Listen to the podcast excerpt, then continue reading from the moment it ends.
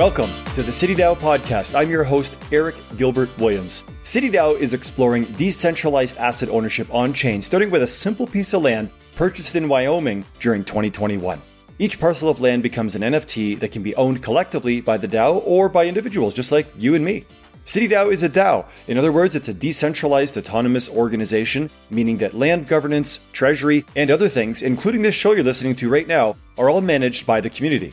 Check out the FAQ at citydao.io to learn more, or check out the CityDAO Discord channel to get all the latest updates. Now let's get started with the show. Hey, everybody, welcome back to the City DAO Pod with a special exclusive episode specifically about the thing that started all this in the first place Parcel Zero, the very first tweet that came out a little over a year ago, 2021 in July, put out by Scott about maybe putting some land on chain and what does that look like and is that even possible? And it took a long time to get there. It was a, a long road and with a lot of work by a lot of people, hence the concept of what a DAO really is. And we finally got there by the help of two people here that I've brought in on the show to talk a little bit about it. Obviously, there was many, many hands involved in making this big work uh, reality, but specifically, we're going to talk a little bit here with Daniel and Mayur, and both of them have a unique angle and have been putting in a ton of sweat equity and mental energy into making this happen. So thanks for coming on the show here, guys. Just for clarity, anyone that's listening right now, the three of us are citizens. It's the first time we've had three citizens on the show simultaneously. So we might interrupt each other and have a little banter. And that's kind of the, the fun. And if it goes well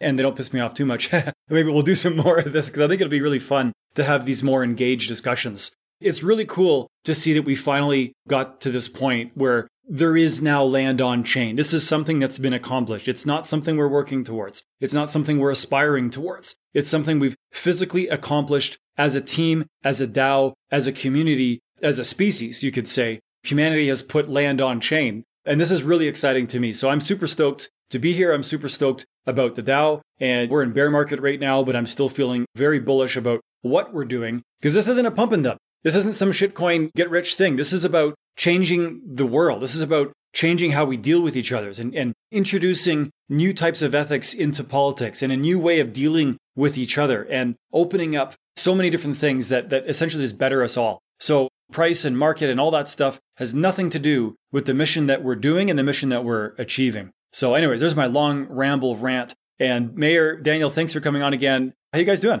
Doing we are doing great. great. Yeah. And where are you guys located right now? Where are you, where are you calling from? I'm from Chicago. But you mysteriously have the Golden Gate Bridge in the background of your Zoom. Is that a jab? Do you secretly desire to come back out to California? Actually, my background is in civil engineering and real life architecture. So that bridge, I'm a structural engineer, so I like designing bridges like this. Gotcha. That makes sense. That makes sense. And Daniel, where are you? You'll be surprised to learn that I am in Denver, Colorado. All right. East Denver on the Discord, folks. And Mayur, what's your Discord? You're, you're Mayur on Discord too, right? Yeah. Actually, Daniel and I met at ETH Denver. We were in the same city house. At, at the recent one? Yep. Yeah, yeah. Oh, cool. So pretty new. Yeah, we this was just back in February, and uh, yeah, Denver Citizen Nine is my handle, and then the City DAO house was just outside of the city. They they had a few people there, and yeah, we met. I live here, obviously, so I, I didn't have to stay there, but I went and hung out a little bit. I missed out on that one. I'm definitely sad about it, and uh, I'm actually considering NFT London coming up, possibly. There's also a Super Bitcoin Maximus one coming up in Florida that I'm, I'm thinking about as well. But I mean, none of them are going to be as big as Denver and as big as NFT NYC. So I missed out on the double hit there. But man, I will be there definitely at the next one, or maybe on Parcel Zero if we end up doing something there, or Parcel One, or however along far along the roadmap we end up being. There you go. You know, and that, that's a that's a good starter subject. I mean, started with a tweet about a year ago, and obviously we've now successfully accomplished. And I think it's fair to say, I think it's accurate to say that we're the first to put land on chain. I think that's right. Is that how you guys understand it too? I would caveat this a little bit because land on chain in the sense that the DAO owns the land, but we stopped short of having the NFT represent the actual land and the ownership of that land. So that was something we thought kind of early on was very important that we clarified. That said, this is DAO owned property, right? This was purchased by a DAO. The NFT was distributed to all of the DAO members who wanted to get in on a piece of this. And I don't think anyone else has done that. And certainly no one else has gone to the level of granularity that we have for the data related to that. So let's say if I were to start theoretically in a mystical world, start a DAO or start a corp, and use what CityDAO did as a roadmap, let's say, set up a corporation, put some capital into it, buy some land, and set up one NFT. And one NFT represents the voting, the entirety of the voting. So you're getting a 100% quorum and 100% engagement every time one vote per se is done. And I know this might be a little bit of a deeper legal question, and maybe it's outside of the context of what you guys were specifically working on. But I'm just wondering, like, does this create a roadmap? Because you said that we stopped short of putting the physical land from a specific NFT. And I get that, that the NFTs are for governance of what to do with the land. So does that scale in the context of if I bought a house and had it purchased by my corp and put one NFT that governed the corp, does that mean that that one NFT essentially now governs what happens with that property? Because if it does, that's a roadmap that a lot of other ventures perhaps could follow with. Yeah, I think all these things have to take into account the gap that we currently have between the traditional way of doing things and the on-chain web3 future way of potentially doing these things so a lot of those questions about how that works really just need to be answered and every time we do this type of thing we're taking a step towards finding that kind of final resolution, right? It's one thing for you and me to agree that the transfer of ownership happened between the two of us because we recorded that transfer on chain. It's another thing if Park County, Wyoming says, you know what, we'll acknowledge this and we'll use this as, you know, a title transfer or something that is tracking the deed or recording that in some way. So I think we have ways to go before we really get there. But I do think that these types of activities are the pieces, the building blocks that need to happen in order to get us there.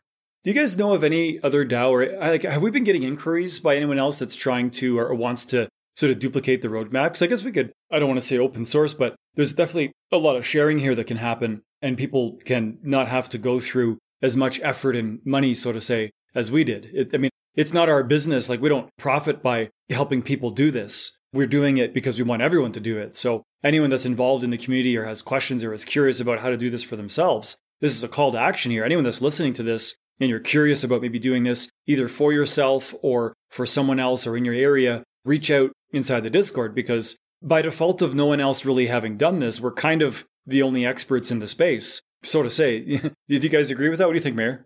Yeah, I think like today itself, Balaji wrote a tweet about a dashboard for all the people making network states. And there are like 20 plus other DAOs in this area. So I wouldn't say other people are duplicating it, but it's like a DAO model of ownership is getting more popular. So we did it with the land. Some people are doing with Empire DAO with workplaces, and there are Praxis cities. So there are a lot of emerging trends in like co-op, co-ownership model being done by the DAO.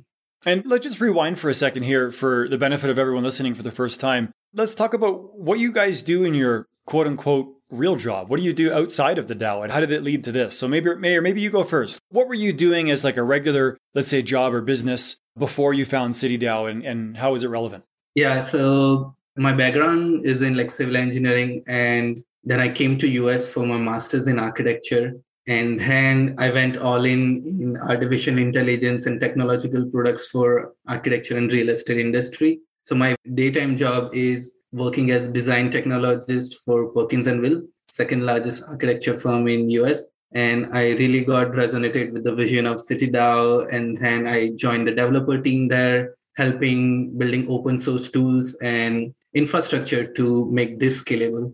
Gotcha. And how did you like what was the the first time you heard about CityDAO? Did you just hear it on a tweet or did someone tell you about it or last October, Twitter. That's about the same time as me, actually. Interesting. And, Daniel, how about yourself? Tell us a little bit about what Daniel does on a regular day before you found CityDAO and, and how that evolved.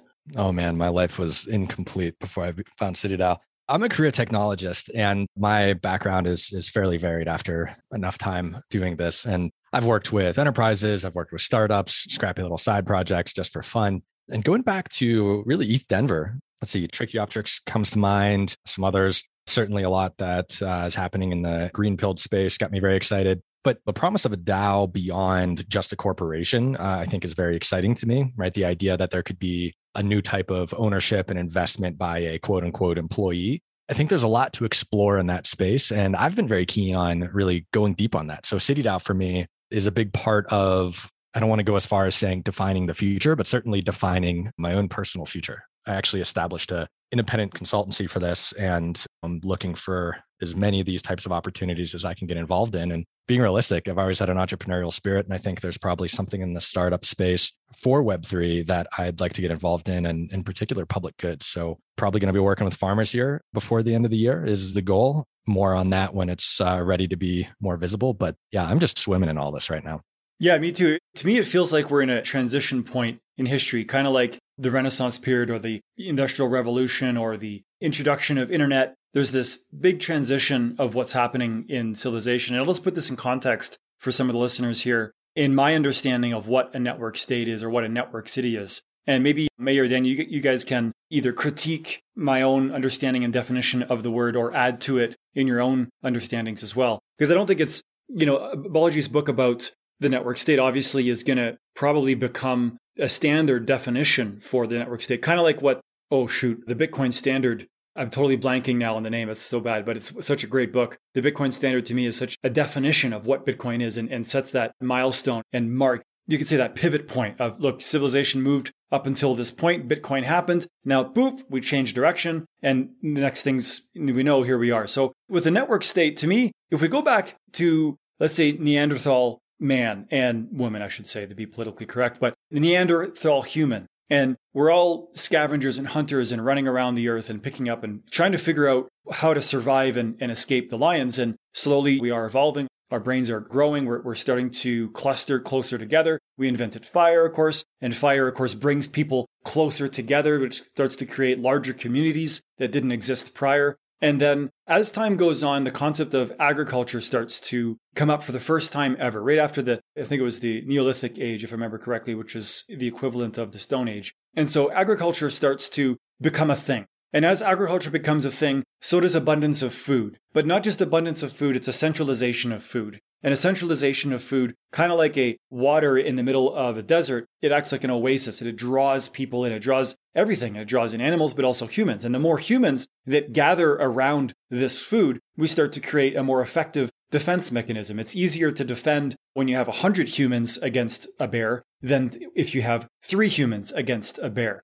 And the distance between one little gathering area to another gathering area disappears because you don't have to travel at all. You're just, you're all right there by the food. So there's a whole bunch of efficiencies that get introduced in like a domino effect and it cascades through the agricultural revolution, let's call it. And through that, the density of human gatherings increases to a point where we could start saying that this is the first quote unquote settlement, where it's not a moving tribe anymore, or it's the first township perhaps. And as time goes on, of course, it evolves and grows. And now we maybe have the first city. And so these cities are, are essentially created out of efficiencies naturally through the, for lack of a better word, technology that we invented as humans, the plow, right? And, and the ability to harness uh, soil and, and grains. Now we're in this spot, fast forward hundreds and hundreds of years, millennia, and we have internet and we have blockchain. And internet is connecting people across the globe in a way that never really happened before. We don't have to be side by side neighbors anymore. We have a Zoom call from Denver and Chicago and Calgary, Alberta, and it's as if we're side by side.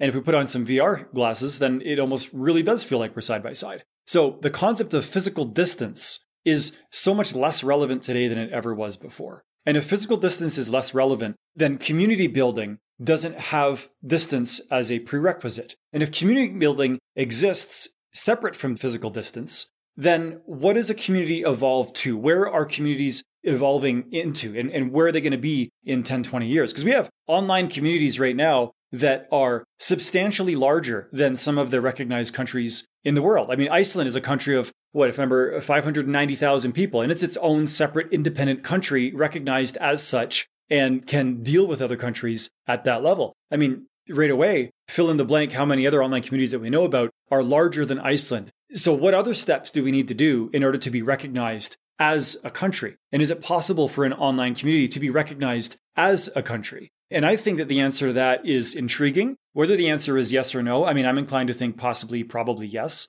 but we'll find out in time. And now that we have these online communities that can physically govern physical assets in the real world, specifically land, like exactly what's happening with the approximate 10,000 people here in CityDAO, we're taking these major milestone, major steps towards a what we're now calling and where I'm climaxing with all this, a network city, a digital city that has its own set of rules and has come through natural progression of efficiencies and just through technology advances. So that's my my long ramble from a past, present, future of what a network city is. What do you guys think? Do you want to critique me and say I'm crazy, or do you have some additions on that? What do you think? Oh man, so many things. I know Mayur has a lot of thoughts on this too, so I might give him a chance before I go in too deep on this. Yeah, okay, I can go first. I think like uh, online community is not a new concept, and you narrated very well. I think like a big question now is like why network state is important at this moment in time. So I would highly recommend anyone listening checking out Marc Andreessen's investment article where he mentions Web3 and blockchain is the other half of the internet we need. And the reason we have like social layer, coordination layer, economic layer, and if you're using code as language with blockchain, we are in a time where we can implement a network state with built-in blockchain and web3 infrastructure so it's important to have distinctions why network state is different from online communities and what are other recipes we need to make it happen I love this idea of differentiating an online community versus a network state. I mean, you know, we've certainly had online communities that gained a lot of attention or gained a lot of traction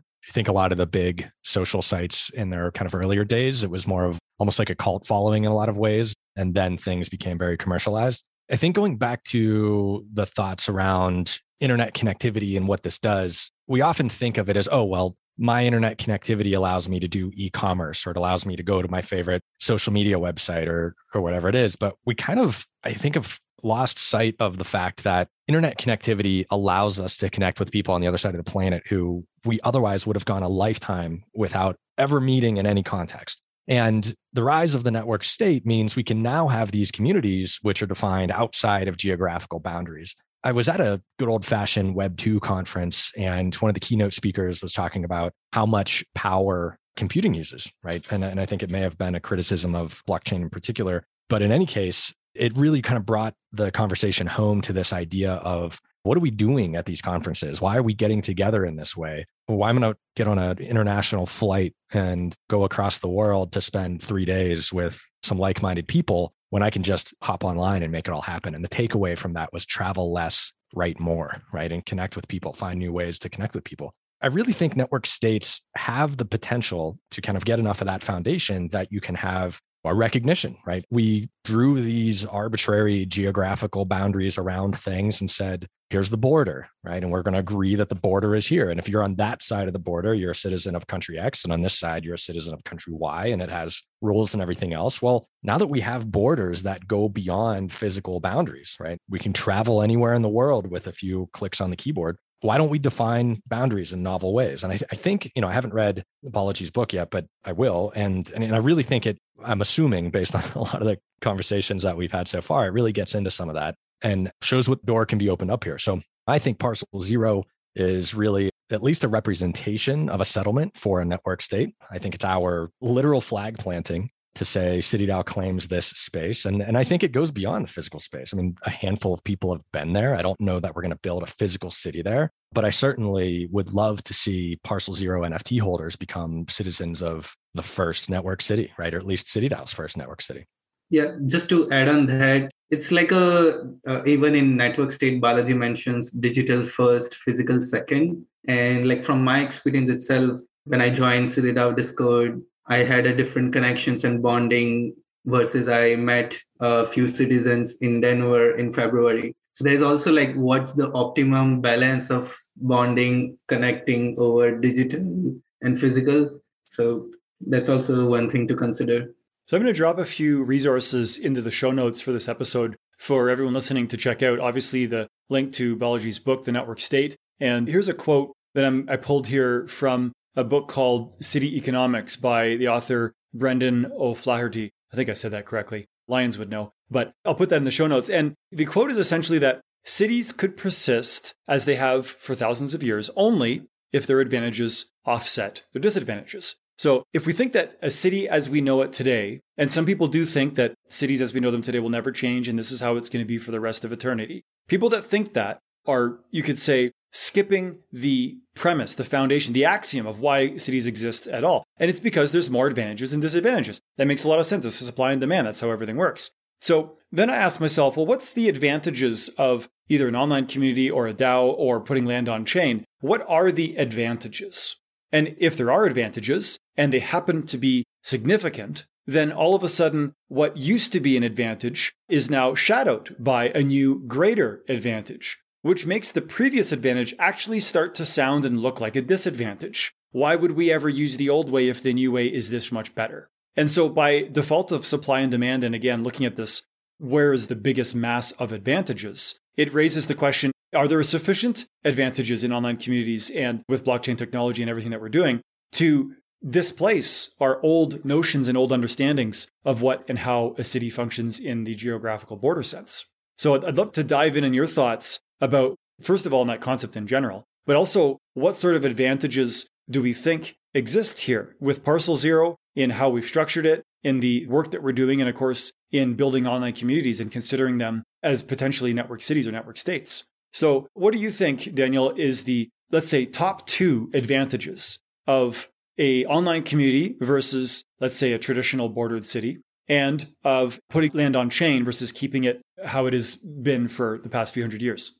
Oh man there's so much we could go into here. I think one of the obvious advantages is reach right? If you're in a physical city you're bound to whatever's available within your almost literal arm's length arm's reach whatever resources you can fly or ship or drive in so you're you're restricted in that way and then you have to have people that are willing to move there for different reasons. I think with a network city and contrast that being a member of a network city or network state means you are part of a global community which may have far far greater reach and far different types of resources that you would have. I mean you, you go back to this analogy of growing food together or fighting off the bear or whatever it is there's value and power of numbers and a diverse background to support the outcomes that you're seeking there I might throw in a disadvantage of that also is at some point, there's probably going to be a real in life nation state that maybe doesn't like what we're doing. Maybe there are not any laws being broken or anything like that, but maybe they think they deserve it. It's their jurisdiction and they should take control of it or something like that. You know, we see real wars happen because of this. If we declare ourselves to be so independent that we will set our own rules and be sovereign and everything else, I suspect someone else would have an opinion. And one of the things for me that comes up there is the idea of privacy we could create a network state that says privacy is extremely important to us and there will be no snooping there will be no peeking at what's going on. Uh, it will be absolute. Well if you're behind physical borders of another country they may feel very different than that. And they say listen there is no such concept of privacy in our country. I don't care what network state you think you're a part of our idea of privacy doesn't apply to you. We don't recognize your sovereignty. So I think we're going to get some real interesting challenges there where we kind of bump heads with that, depending on how far this goes but to your second question about you know on chain and advantages of of being a part of that listen i mean if we said very simply that let's assume that instead of 250 square foot representative parcels or plots of land we had literal plots that people could live on that we would have change hands through a traditional deed. And we said listen we're just going to do this all on chain if you buy or sell the nft ownership is immediately recognized as transferred et cetera et cetera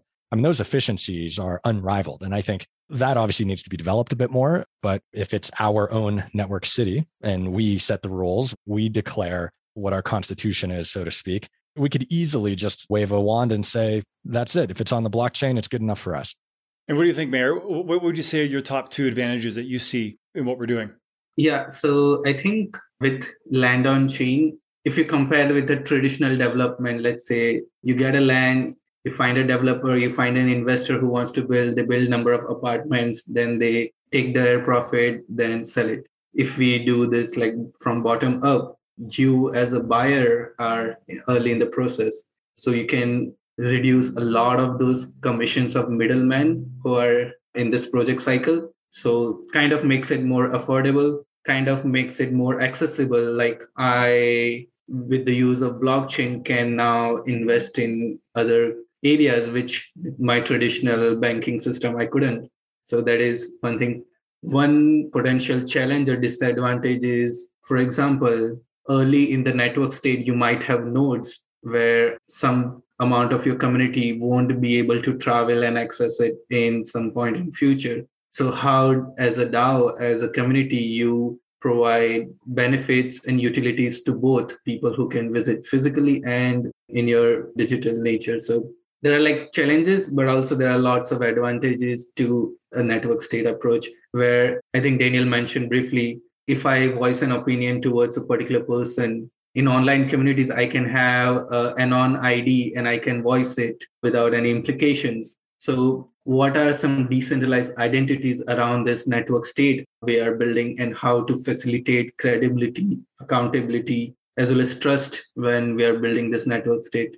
You know, I think sometimes as well about ease of movement. And if we think about when cities were first coined or used as a word, we're talking thousands of years ago. If I wanted to go from Calgary to Chicago, right? First of all, I'd be doing it probably on horseback. It would probably take months, if not over a year, or however that goes. I'd probably be risking my life on several occasions throughout that whole journey in terms of do I have enough water? Do I have enough food? Are there going to be animal attacks? Am I going to get jumped by vandals or hoodlums or whatever? And I don't even know what it is that I'm going to. I don't have any clear idea of what it looks like or ability to talk to people in any sort of capacity that's going to be called fast. fast doesn't exist back then. Whereas that's changed now, right? Even just the, I mean, the invention of the railway, automobiles, airplanes, the accessibility and the ease of transportation for all of us is, is at a whole different playing field right now. And I had a bit of an identity crisis a couple years ago. Uh, you could say, I say that jokingly, but I was physically a, a resident and citizen of Canada, but I was in Thailand. So my bed was in Thailand. That's where I slept and my put my butt on the couch.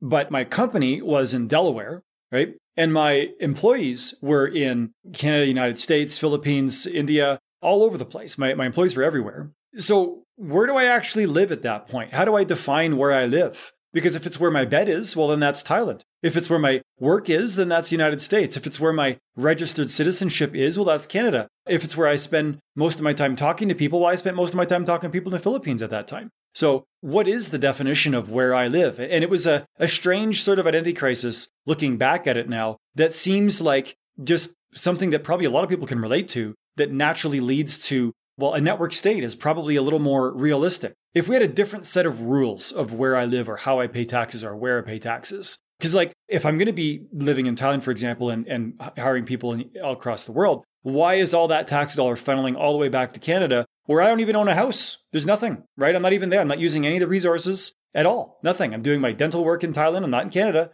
I'm not even using the free healthcare. So to me, there's a restructuring that kind of has to happen. And I'm just sort of piggybacking off of this advantages and disadvantages because the ease of movement and the accessibility is no longer a barrier for people to move around and deal with each other. Well, let's flip this around, right? Let's say City CityDAO declared that we were a nation state, which I, don't think that's going to happen, but let's say we did, right? And we said, if you are a member, you're going to pay these types of taxes. This is how that works. You're going to get these types of benefits for being a, a citizen of City CityDAO Nation or whatever it is and there'll be a, I don't know, a passport of sorts or something like that. But you're going to have to renounce your Canadian citizenship. I think the answer to would you do that is probably not yet, right? Because when you travel to Thailand, they're going to say, what the hell's this CityDAO passport? We're not going to let you in. But what would it take in order for you to make that leap? Yeah. And I love how you said not yet, because it's true. It's not yet, but it's not no. It's not like never. It's not yet. And so, what are the differences? I see like an evolution. I think before we reject and completely discard the concept of our existing country systems, we're going to be in a, a state of blending the two together and seeing how they harmonize.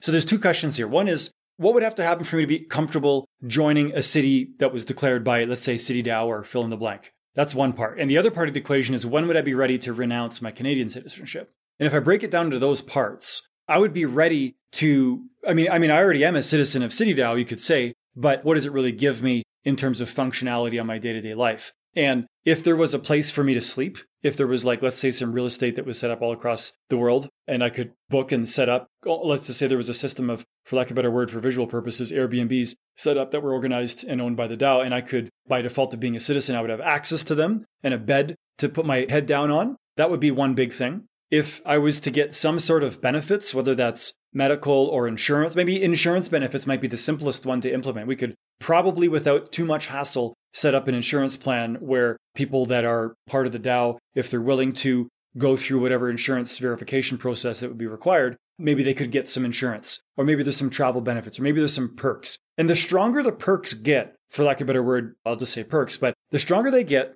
the more incentive there is for me to join, and the higher price I'm willing to pay And when the advantages start to hit par, hit parity with some of the other advantages I might get somewhere else, then I'll start dropping those somewhere else memberships and plans or whatever it happens to be. To renounce my Canadian citizenship, that's kind of like the next level. And one of the biggest, to me, the core purpose and function of a government is to protect my individual rights. Now, sadly, government has evolved to be so much more than that today. And, and, of course, it manages and micromanages every aspect of commerce that we can think of. And I don't mean to get super political here, but fundamentally, the foundations of a government is to protect my rights. And that's with a police force on a physical day to day basis where people can't break into my house or steal my goods, on a civil matter by providing judges to sort out disputes and contractual problems. And then on a military basis, you could say country to country, where if an opposing force was just so monstrous and, and monumental that we could pool resources and have our own fighter jets that would protect our boundaries. So that's to me what the core purpose of a city is. And the thing is that today there's a new type of threat, and that's anything digital. That's hacking, that's exploiting, that's ransomware, and countries right now are extraordinarily inefficient at dealing with this in any capacity whatsoever. So I think there's an astoundingly growing need to have a system of defense that people can participate in that would provide a form of defense against hacks, exploits, ransoms. And if that existed, this would be a new type of defense that would almost par value, you could say, with a police force to protect my windows of my house. And that's the tipping point that I would start to consider hmm, where am I more in danger? Am I more in danger of having someone break into my house or am I more in danger of having someone hack all my shit on my computer and, and steal my life savings, so to say, fill in the blank? Those are the kind of things I think about. It doesn't fully answer your question because I guess to let go of my citizenship in Canada, somehow the physical protection of my physical body and my place that I'm living would have to be a part of it. Now, I guess you could say if CityDAO owned land in different parts of the world and had a security team set up in place, and the security team was in charge of defending those places that I happen to be living in and protecting people that are inside, residents and citizens like myself that are inside it, that could start to tip the balance. And maybe that's when I would let go of my Canadian citizenship. How about you guys? Or, or oh, actually, man. do you have any comments on that? I mean, I haven't really thought about this before. I'm kind of verbal vomiting here. Yeah, well, you know, I, I, think what I'm hearing is City CityDAO's next move is our branch of the military will be a digital defense force, right? And I, I guess what we'll we'll start drafting citizens to become cybersecurity experts, right? You've got to put your time in for your country, right? I would be happy to pay some sort of a tax that would just flat out protect me from digital harm. That's something that would be willingly drawn out of my just shut up and take my money type of situation. Well, I've kind of already thought about like starting like a citizen benefits guild or something. You know, I don't, just in the terms we've been talking about these types of things. I think there do need to be citizen benefits that are offered as part of being a citizen of CityDAO.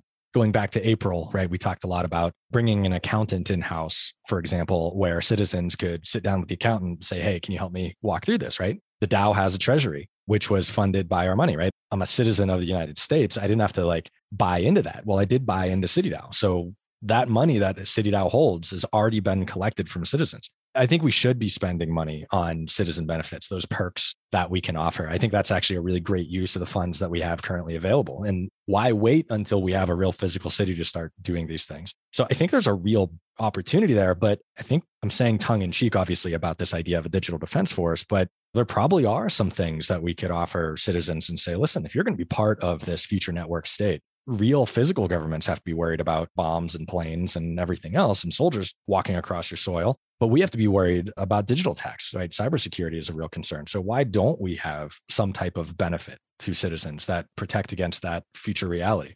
Yeah. I'm just thinking like what if so we are seeing this network state phenomena but in real life we have some countries who have better security better benefits than other countries. And when we see migration trends we could detect what if there is some xyz dao setting a land right beside city dao with many more benefits? Are citizens going to migrate for that? And long term i was just thinking what if we provide network state or nation state as a service? Wherever i go i subscribe to that service for my citizens could be a great for digital nomad community where they're traveling why do we need one static citizenship and I wonder then, like, if we take this, I'm just brainstorming here. What if the benefits of being a network state citizen of whatever organization, CityDAO or otherwise, what if the benefits were so strong that the benefits of in a traditional city were almost obsolete, but we still end up with this physical country to country border issue? So, first of all, is there even a necessity at that point? Like, if everyone in the world lived in some version of a network state that had land scattered all over the place, is there really now a border at a country line that even needs to be defended? If in Canada, let's say there's, I don't know, what, 40 million people here, and let's say that out of the 40 million people, we end up divided up into 20,000 different citizens of 20,000 different network states set out. And there might be a million in one network state and maybe only 20 in another network state. Who knows? Some are bigger and, and smaller. But if we are all divided up in that way, then what's Canada at that point? What's the United States at that point? Is there even a border between the physical territories of what used to be called a country to another country versus just having, you could almost say, militia style enforcement? Let's say that the network state in Canada that happens to have the million people, maybe there's 20,000 pieces of land as well. And those million people are bouncing around between those 20,000 pieces of land. And the same thing happens globally for the same citizens of that same community and all over the world there's all these pieces. There could be at that point, with revenue that are generated from it, there could be enough to fund a private contracted military force, you could say. And that could provide us with the defense that we need. Now, the challenge, of course, I think that brings up inevitably is that all the different communities, all the different network states would have to agree on what the definition of our rights are and what are the boundaries and what justifies what is an attack and what isn't a defense. Because Otherwise, we're all just going to be arguing over semantics, right? Oh, he's wearing his, his haircut's too short and that's offensive, so we need to go attack. I have no idea how we would define, we'd have to all agree collectively on some sort of fundamental do not do this from one network state to another network state. Otherwise, you're going to be triggering fill in the blank. And if kind of like you could say NATO, if these network states were organized and coordinated in, in such a way to form a majority opinion of what fundamental rights are, then those other communities or other network states that might violate the majority understanding of what those rights are would be in violation. And now not just have the force of one community going after them, but the collective group of those forces going after them. But no longer from a traditional physical border sense. I'm kind of going way in the future here, and some of this might be hard to imagine for some people listening, but I almost think of the John Lennon song, Imagine, if you guys remember the lyrics. Can you imagine no heaven? Can you imagine no war? And it's a challenge, right? John Lennon is challenging us. Can we actually imagine what a world would be like that didn't have, in his song, possessions? Is that even a concept we can grasp in our puny little brains or not? And right now, what we're doing with exploring this network state concept, can we imagine what a world would actually, even in the song, the lyrics, can you imagine no countries, right? There's a parallel there. Am I the only one that sees that or or what? No, no, I'm I'm totally on board with this. I think I don't remember who to attribute this to, but to achieve what's possible, we have to dream about what's impossible. And I think there's a huge difference between having this conversation in the context of all right we're going to implement this next week or next year versus just what if right? Just allow the mind to consider what it might be like if imagine right? If we didn't have borders and, and these other ideas. And it's really fascinating. I think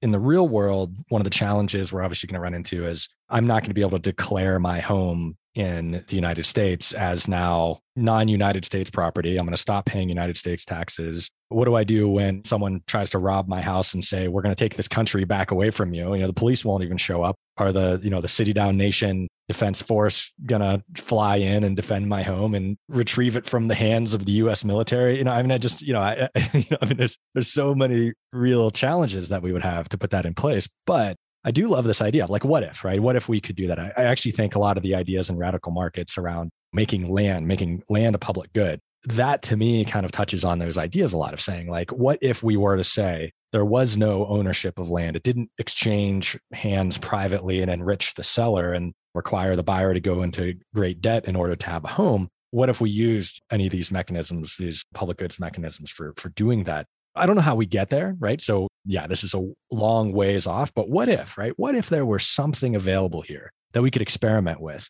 At what point does the United States acknowledge that if you are making money as a City DAO citizen, you don't have to pay US taxes anymore? I don't see that happening, right? So, you know, listen, if you're inside of our borders, I don't care what network states you're a part of, you're going to respect our laws, you're going to pay our taxes and those types of things. So, I don't ever really see that going away but maybe there is a country that we could, I don't know, buy out and, and say, you know, some island in Mauritius or something where City DAO's sovereign nation exists, you know, and then we can experiment wildly with these things. But gosh, there's a lot of real life hurdles to overcome. But what if, right? What if we could do some of those things?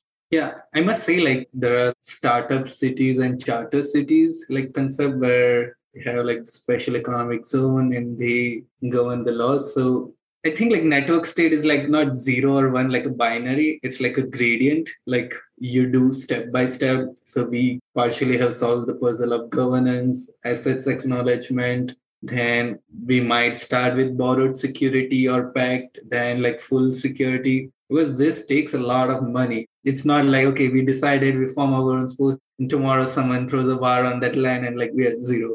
It's not that straightforward do you think Park County, Wyoming could get in on this and give us a little bit of free reign, you know, and say, yeah, you'll, you're, you know, if you if somebody's a parcel zero NFT holder, we'll recognize them as part of your Park County, Wyoming network state. I don't know. I mean, I feel like we have to find some jurisdiction that is willing to give us a little slack and trial something. And I, I don't know where that is.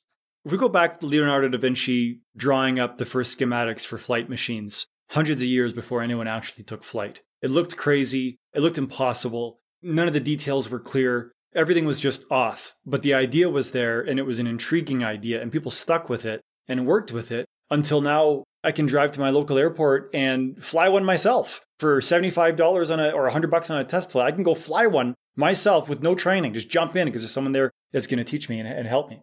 We got this concept of how do we live better? How do we do better? It's something that everyone on the planet can always agree on, no matter what race, religion, location, whatever. Better is possible. We're all united by that. And what does a better country look like? And what is the next step in online communities? And there's enough people asking that question to form communities such as CityDAO to brainstorm on it. And then there's enough interest for someone to put a tweet out and say, hey, what if we de- decentralize land ownership as well? And then there's enough conviction for that community to go through and fork up money to pay for and explore and make it happen. And simultaneously, there's you know legislation out in Wyoming and, and there are others now too. I, think Tennessee just opened up their DAO legislation as well, which is kind of a copycat, if I understand correctly, of the Wyoming one. And of course, the Republic of the Marshall Islands and and there's some others that are popping up too. And so there's jurisdictions of these politicians who, at first glance, would be like, oh, no politician would give up their power or do something crazy and wild and experiment. Well, yes, they will. They do. I mean, that's what the United States is. It's an experiment on independence. That's how, you know, essentially the United States was formed. It was formed out of frustration of an old way, about an idea for a new way, and enough conviction to carry it forward. And Wyoming, I think, has done something that's going to stand out in history for a long time by being the first state to recognize a DAO. Now we've made another step. We've got actual politicians and legislation that accommodates a tiny baby step in this direction. And so if we look at the amount of steps we've already taken towards a network state, it makes me feel like the next steps are going to start to unravel as we keep moving forward. And it might seem impossible to see the end of the staircase right now because there's so many steps and it's all covered in the dark. But like the old hermit tarot card, so to say, there's just enough light within our immediate 200 feet to see where we're going to step next and to see what we have to do next. And then, of course, intellectuals and thought leaders are coming out on the subject too and, and working with us in tandem without us really even realizing, like Balaji and writing his book. There is a huge way to go. You're totally right, Daniel. And I have no idea how long it's going to take or if it's going to be in our lifetime or what. But when I actually look at the steps we've taken as a species so far in this direction, it's surprising. I never really considered how many steps we've taken already in that direction. Yeah. And it's, you can't necessarily see beyond the candlelight, right? Like whatever that next step is. I was even having a conversation with someone today about Twitter because obviously it's such a major communication platform for individuals, politicians, everybody, even people that you wouldn't think deserve a voice or that you wouldn't want to be broadcasting a voice. But it's out there, right? And you have this thing. And you think about the very earliest days of Twitter, the person I was speaking with was saying, You heard about this. And you say, What? This, you can send 140, 160 characters, and this is somehow novel. And I'm supposed to what? Be tweeting out every little thing that I do throughout my day. And this is going to be interesting to people. You couldn't at all imagine that it would become anything, let alone what it is today. And I think with all of this kind of exploration, actually, this is what I think is so exciting about Web3 in general right now is it's it's kind of like this palpable potential. Like you know there's something there. You don't quite know exactly what it looks like or where you're going to be 10 steps from now, but you can tell that there's raw ingredients, raw materials available to build something really interesting here. And the only way that happens is one tiny little experimental step at a time. And then you get to see the light beyond that step. And then you keep making those little incremental steps. And eventually you get to a point and you go, wait, we're here? This is what this became, you know? And that's the only way you get there, right? You just have to keep doing that. And I think the work that we're doing now, uh, especially for Parcel Zero and the excitement that we had around bringing, I mean, the way Mayur like was able to take the geo data for each of the plots that were identified in crazy shapes and different areas and everything else and actually cut out the image so that when someone has an NFT, it's not just some arbitrary piece of parcel zero. It's the literal plot that all of the related metadata and everything was drawn from using, you know, kind of more traditional GIS analysis of that. And that is just kind of an interesting little thing. Is it going to be a stepping stone to something greater? Maybe. Are we at a point where we've generated or identified some new type of primitive for putting land on chain? Maybe, right? But again, the goal here isn't to declare that we've done this amazing radical thing that's changing everything, but it may be one tiny little step towards the next giant that the next whoever can come along and stand on the shoulders of, right? And we're just one tiny little piece of that puzzle here, one tiny little experimental step at a time. And that's what Parcel Zero is, right? This is an episode to discuss Parcel Zero, and we didn't specifically dive into the mechanics or the coding or the software or the because there's so many subjects we talk about that on a micro level. But Parcel Zero is a step towards the network state. And whatever the definition of a network state is, or your understanding of it, or however it evolves and becomes, we could f- replace the word with Parcel Zero is a step towards functioning better and more efficiently and effectively as a species. That, that's how I see it. To me, that's what Parcel Zero is. When people ask me what Parcel Zero is, that's my answer. How about you guys? Because we got to wrap up here pretty soon. I know uh, we got a couple of things coming up, but what would you say, Mayur? What's your definition? What is Parcel Zero to you? Yeah, so we are in a stage where we are building the plane as we are flying. So if we are building decentralized city, like Parcel Zero is CityDAO's investigation to make a blueprint for a network state and a decentralized city infrastructure. So experiments like what we are doing with the NFT, open sourcing the tools, open sourcing the governance and coordination. People can literally study it, write the thesis, or mimic it to make their own version. It's like similar in DeFi. You can fork a particular DeFi protocol, add your own tweaks. You can fork CityDAO's network state and take it on to the next level. And what do you think, Daniel? What's Parcel Zero to you? I think Parcel Zero is, I might go as far as CityDAO's first network state settlement. I think it's an experiment in what it might look like if we were to move land on chain and have ownership and citizenship. I mean, we have the governance piece of this already that we're going to start exploring. It's an opportunity. It's our test lab, right? It's it's an opportunity to try out wild, radical things where the stakes are a little bit lower, right? There wasn't a buy into this. People didn't have to pay a boatload of money to be a part of it. They're not having to decide whether or not they're going to live in plot 12 or plot 473, whatever it is this is a chance to do some really crazy things with very, very little risk. So I hope we take advantage of that. Well, we have a lot more work to do coming up in the DAO. It's been a, a wild six months figuring out how to work together, how do the puzzle pieces fit together, who's doing what and how and where. Literally, it's just this community of thousands of people mashed together. And essentially, we have to just figure it out and make it happen. So, Parcel Zero to me is a, is a huge accomplishment that took a lot to get to. And now that we're here, now we get to move forward. And moving forward is pretty much all that matters now. Everything that's in the past is in the past. It's gone. Right now, well, I mean, it's not gone, but I mean, it's it's no longer relevant to what's coming up and what we're working on in the future. So I'm really excited to be working with both of you on this and everyone here at CityDAO. Remember, if you're listening, whether it's the first time or the thousandth time, join the Discord, be a part of the conversations, voice your opinion. DM me anytime. I'm Meme Brains on Twitter. I'm Meme Brains also on the Discord. Ping any one of us. And you know, we want to get you guys in the chat. We want to get everyone in the discussion so that we can make progress together towards this better is possible vision. We all agree that better is possible. So let's get there together and keep in mind that that's the premise that, that unites us all. I, I know that we got to wrap up. So maybe we'll do another one of these in the not too far off future. But thanks, guys, for your time. Any last thoughts here before I uh, pull the plug? Shout out to you for getting the communication around network state and spreading out the message and hosting amazing people. So great, great efforts. And I'm fortunate and glad to be a part of this community. Right on. Thanks, Mayur. Appreciate it. And Daniel, anything uh, you want to add out that's in your mind and get it off on the table here uh, before we wrap up? Yeah, really, really appreciate the work that you're doing here. Really appreciate the opportunity to be a part of this. Denver Citizen 9 on Discord, Deploy Dan on Twitter hope to keep this conversation going and looking forward to next opportunities. Awesome. Well, there's going to be some show notes links so that things that we were talking about today you can access and find. And yeah, ping us, message us. We're all here. We're all available. It's an open discussion. Remember to join community calls. There's one every Wednesday at 4 p.m. Mountain Time. Anyone can participate. Everyone can participate. Put your hand up. You can ask questions. We do AMAs. I really encourage everyone to just get involved because we're very welcoming and we want to get more people working towards this better future. So, everyone listening, have a great day. We will see you next time. Bye bye.